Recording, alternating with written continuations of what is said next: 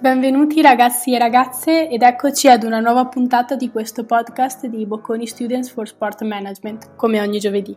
Io sono Gaia Barbarino ed oggi, insieme a Salvatore Liccardo, vi parleremo un po' di quella che è la prima unione tra due leghe di calcio di primo livello, la Bene League, dove il termine Bene fa riferimento alle due nazioni, Belgio e Netherlands, Paesi Bassi. Qualche appassionato di calcio femminile, come me del resto, potrà aver già sentito utilizzare questo termine. Infatti lo stesso nome in realtà era già stato usato per definire quella che è stata la massima serie del campionato belga e olandese di calcio femminile, dal 2012 al 2015 circa. A differenza però di quest'unione femminile, le regole qui sono un po' diverse, giusto Salvatore? Esatto Gaia, mentre nel campionato femminile c'erano 16 squadre, in questo caso ce ne sarebbero 18, 10 olandesi e 8 dal campionato belga, e sarebbe presente anche un sistema di promozioni e retrocessioni che non era presente nella Lega femminile.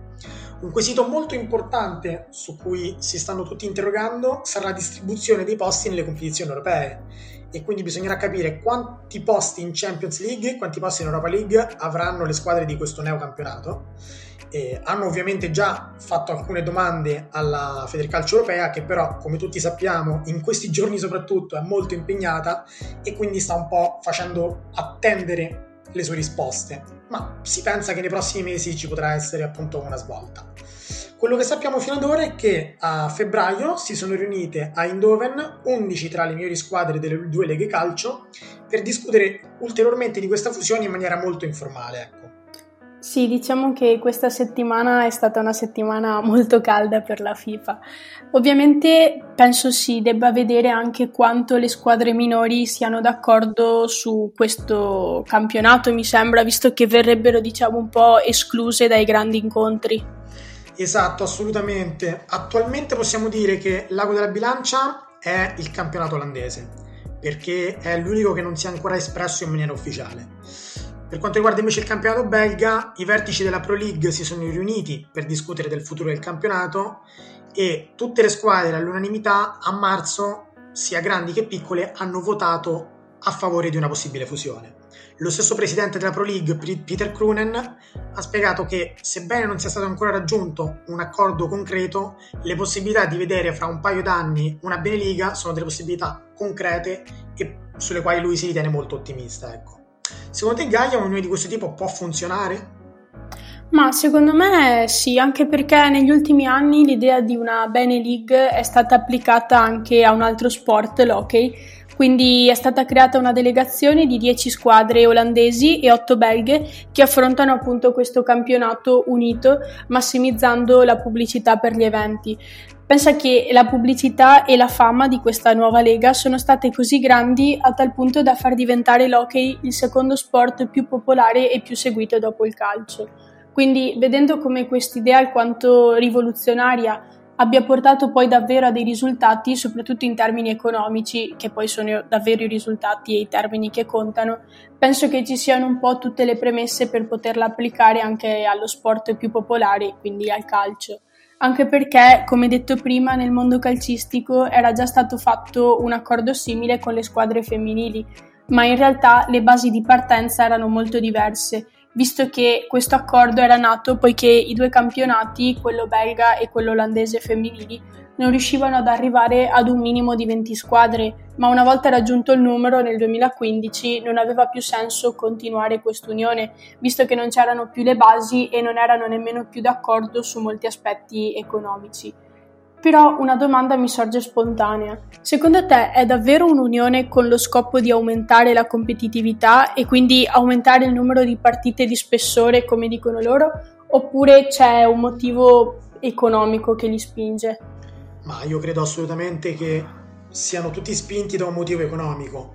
La loro idea ovviamente è quella di ridurre il gap dalle top 5 leghe europee e pensano di poterlo fare in questo modo avendo tra virgolette anche ragione. Basti pensare che qualche mese fa Deloitte, che per chi non la conoscesse è una delle società di consulenza più grandi del mondo, ha preparato un rapporto in cui spiega che quest'unione potrebbe generare ricavi dai diritti televisivi di circa 340 milioni variabili secondo le loro stime fra i 250 e i 400 milioni di euro di diritti televisivi all'anno. Basti pensare che attualmente il contratto in aree divise è di 80 milioni di euro l'anno per i diritti televisivi e scadrà nel 2025, che è anche un po' basso potremmo dire, perché l'hanno negoziato alcuni anni fa, l'hanno fatto della durata di 12 anni e negli ultimi anni hanno avuto la sfortuna che i prezzi e i ricavi dei diritti televisivi sono aumentati esponenzialmente.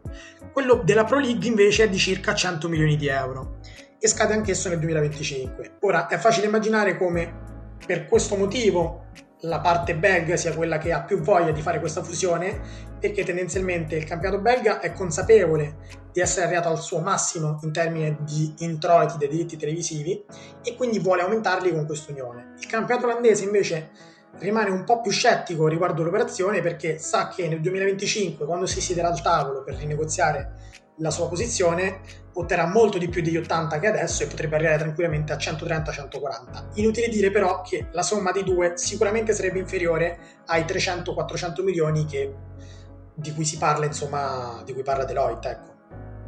Sì, diciamo che un altro aspetto importante è che, diciamo che culturalmente parlando, questi due stati sono molto vicini, infatti sarebbe un po' come ricreare l'accordo a livello economico che Belgio e Paesi Bassi insieme a Lussemburgo hanno concluso, quindi il Benelux. Avevo visto poi che la massima distanza in termini di trasferte sarebbe pari a un Milano-Bologna, Addirittura sarebbe minore la distanza tra due squadre di due stati diversi che non molti tragitti all'interno degli stessi Paesi Bassi, ad esempio. Quindi davvero nulla di così impossibile anche per i tifosi stessi, ovviamente quando poi si potrà ritornare sugli spalti, Covid permettendo. Per non parlare poi di quanti tifosi in più ci potranno essere, visto che è vero che c'è sempre il motivo economico dietro, dietro, a tutto, ma è altresì vero che il livello delle gare sarà molto più elevato e quindi anche parlando proprio di introiti in termini di stadio e merchandising sicuramente ci saranno enormi vantaggi.